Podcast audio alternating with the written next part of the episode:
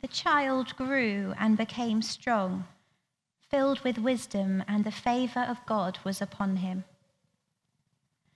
Now, every year his parents went to Jerusalem for the festival of the Passover.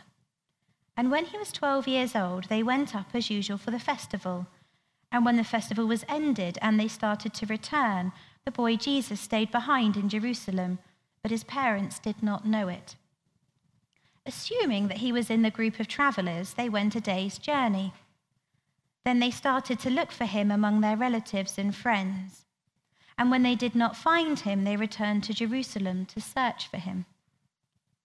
After three days, they found him in the temple, sitting among the teachers, listening to them and asking them questions. And all who heard him were amazed at his understanding and his answers. And when his parents saw him, they were astonished. His mother said to him, Child, why have you treated us like this? Look, your father and I have been searching for you in great anxiety. And he said to them, Why were you searching for me? Did you not know that I must be in my father's house?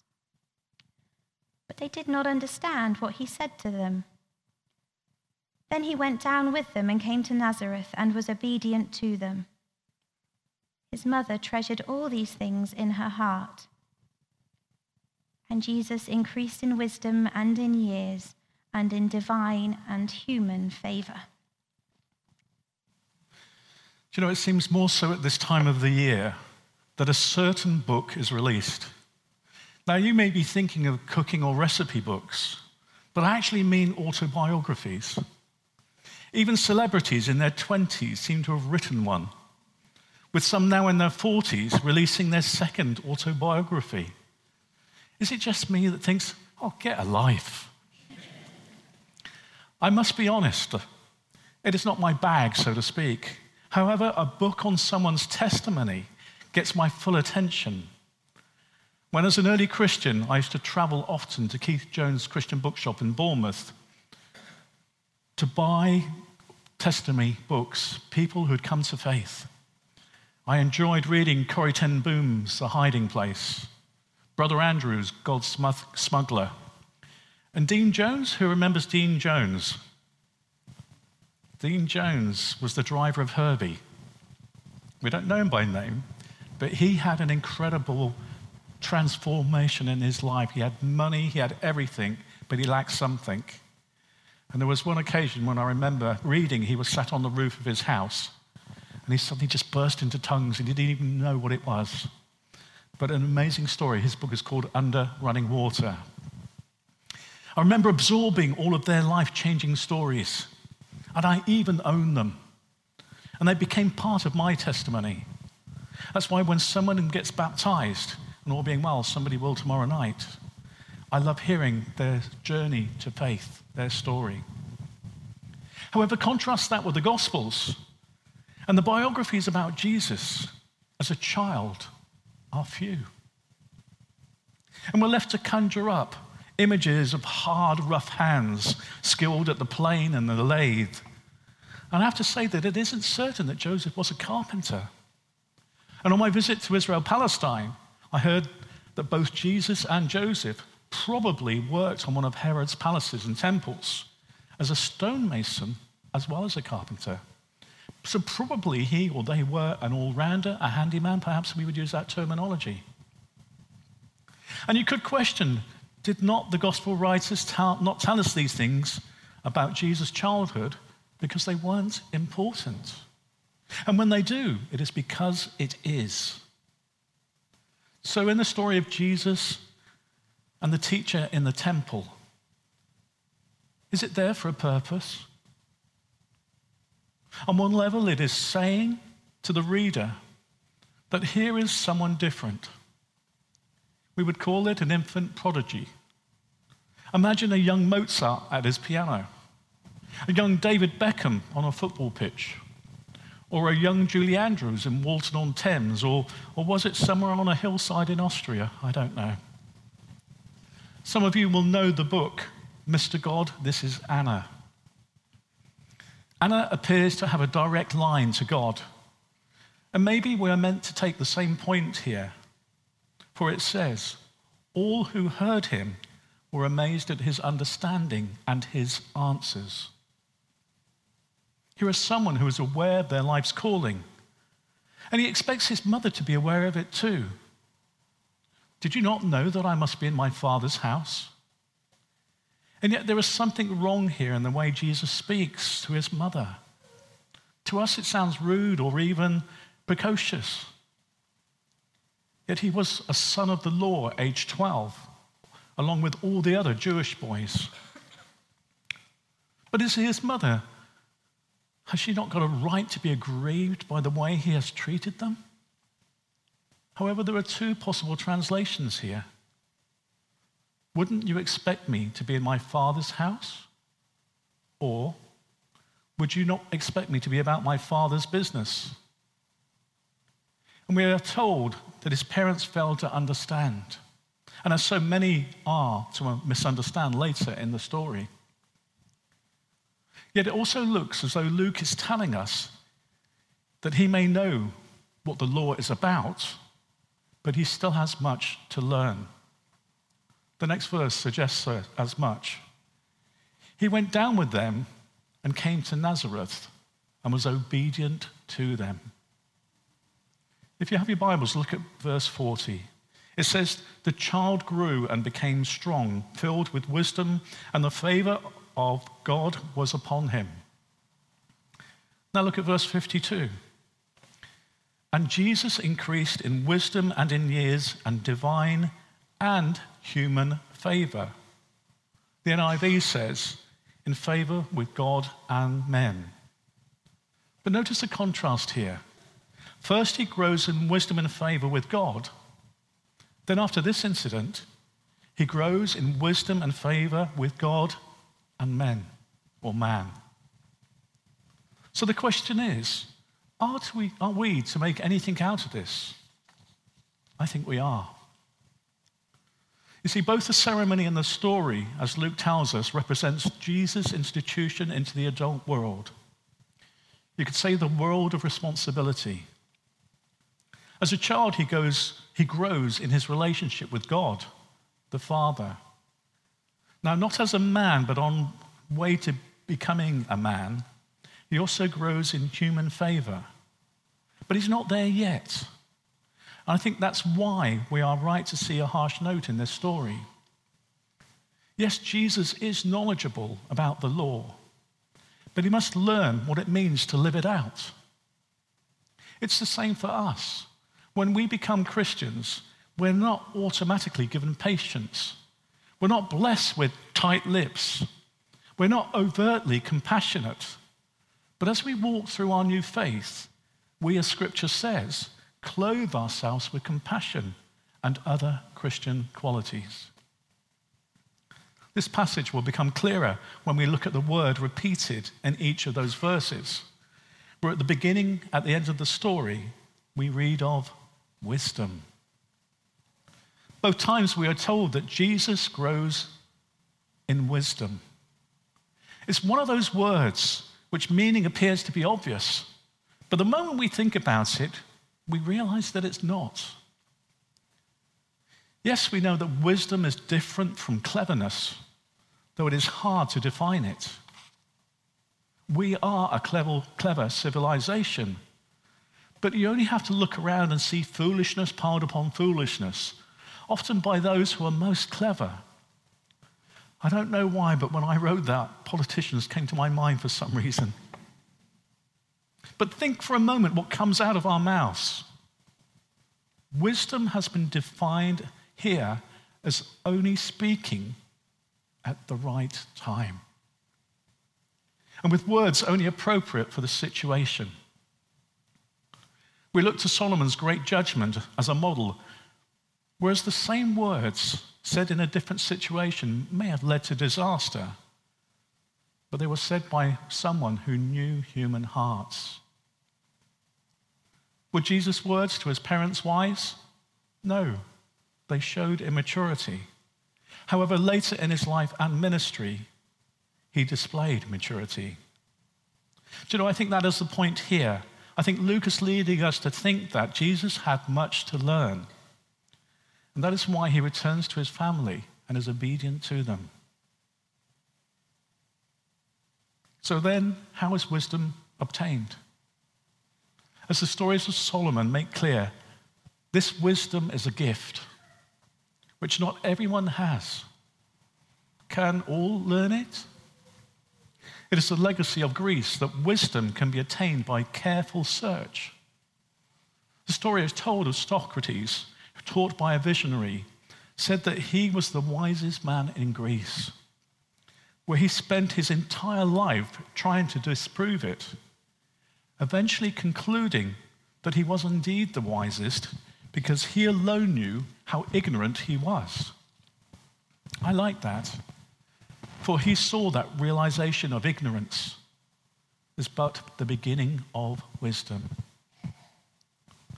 Later, Socrates' successors tried to improve upon this, saying, Wisdom is contemplating the divine spark within, bringing out the hidden truth in you. New Age philosophers often suggest the same. The real you, the real wisdom, is somewhere hidden within you and you must seek to bring it out. But the Bible is quite clear.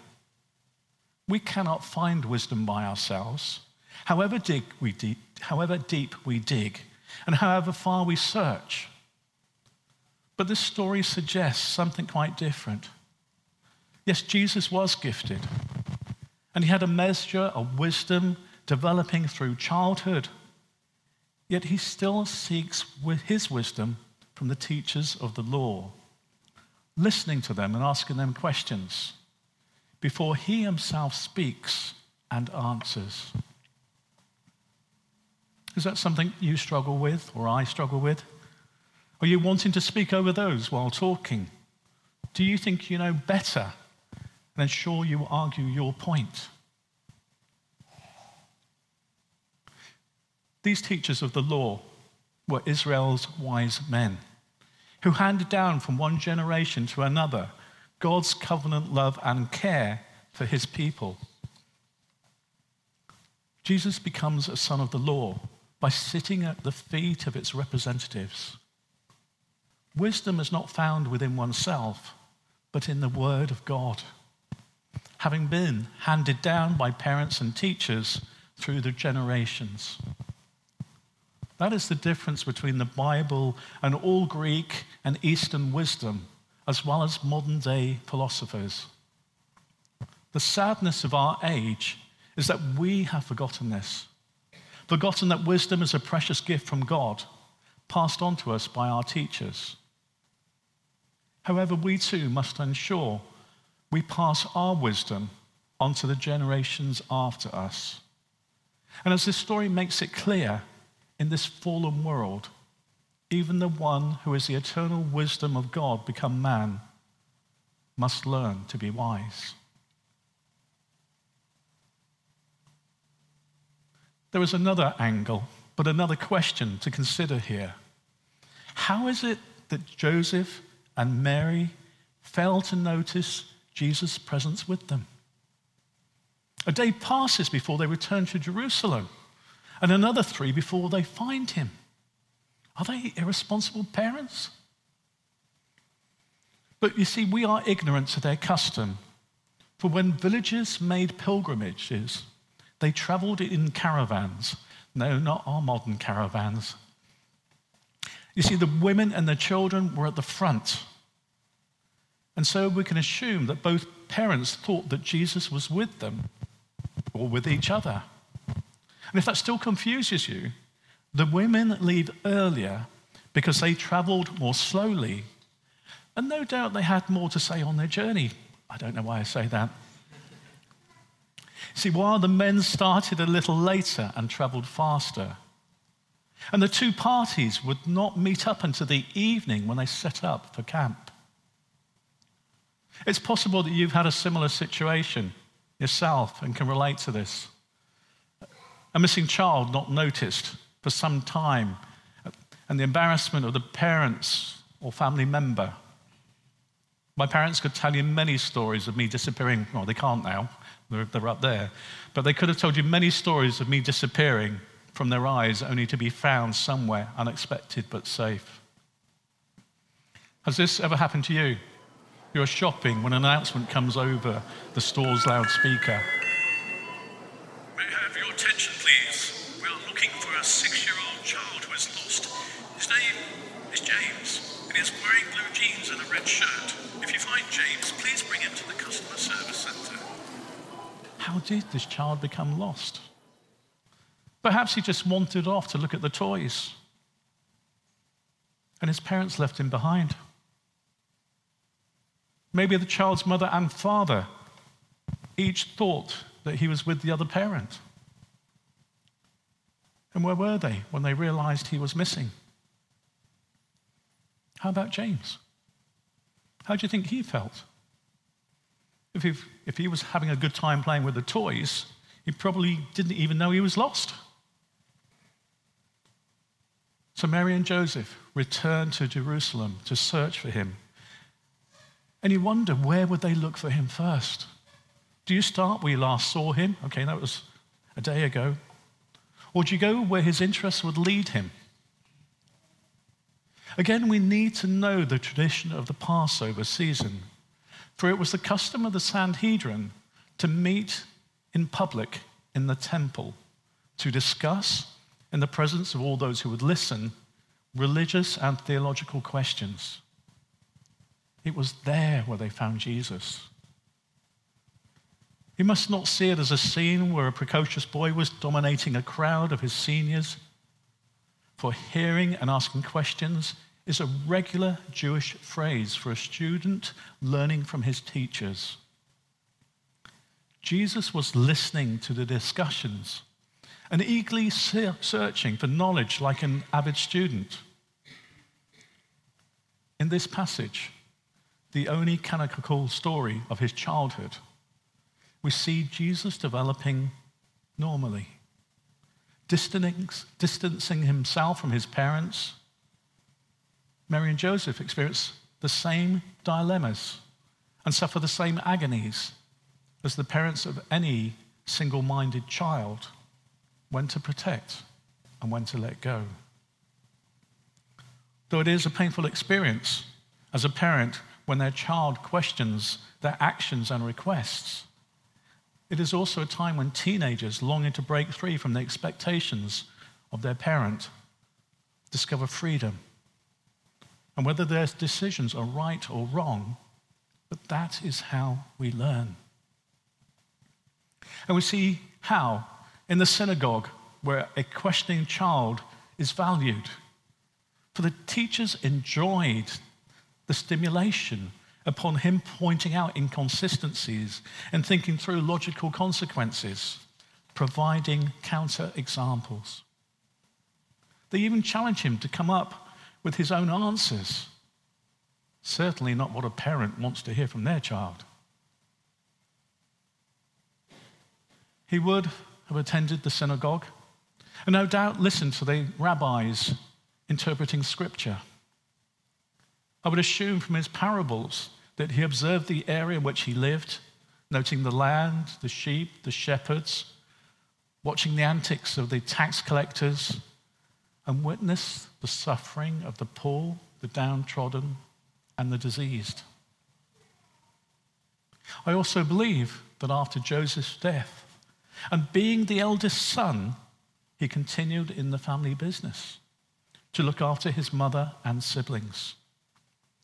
In Mark 6, verse 3, it says, Is this not the carpenter, the son of Mary and brother of James, Joses, Joseph, Judas, and Simon? And are not his sisters here with us? Did you notice no mention of Joseph? So he must have died. If you took Matthew's account, it says, Is this not the carpenter's son? Again, if Joseph was alive, surely his name would have been mentioned. So perhaps for the first time ever, we hear of a child who obeys, who obeys his parents and respects their authority. We read of the eldest son who continues to look after his family until his earthly duty is done and his heavenly work commences.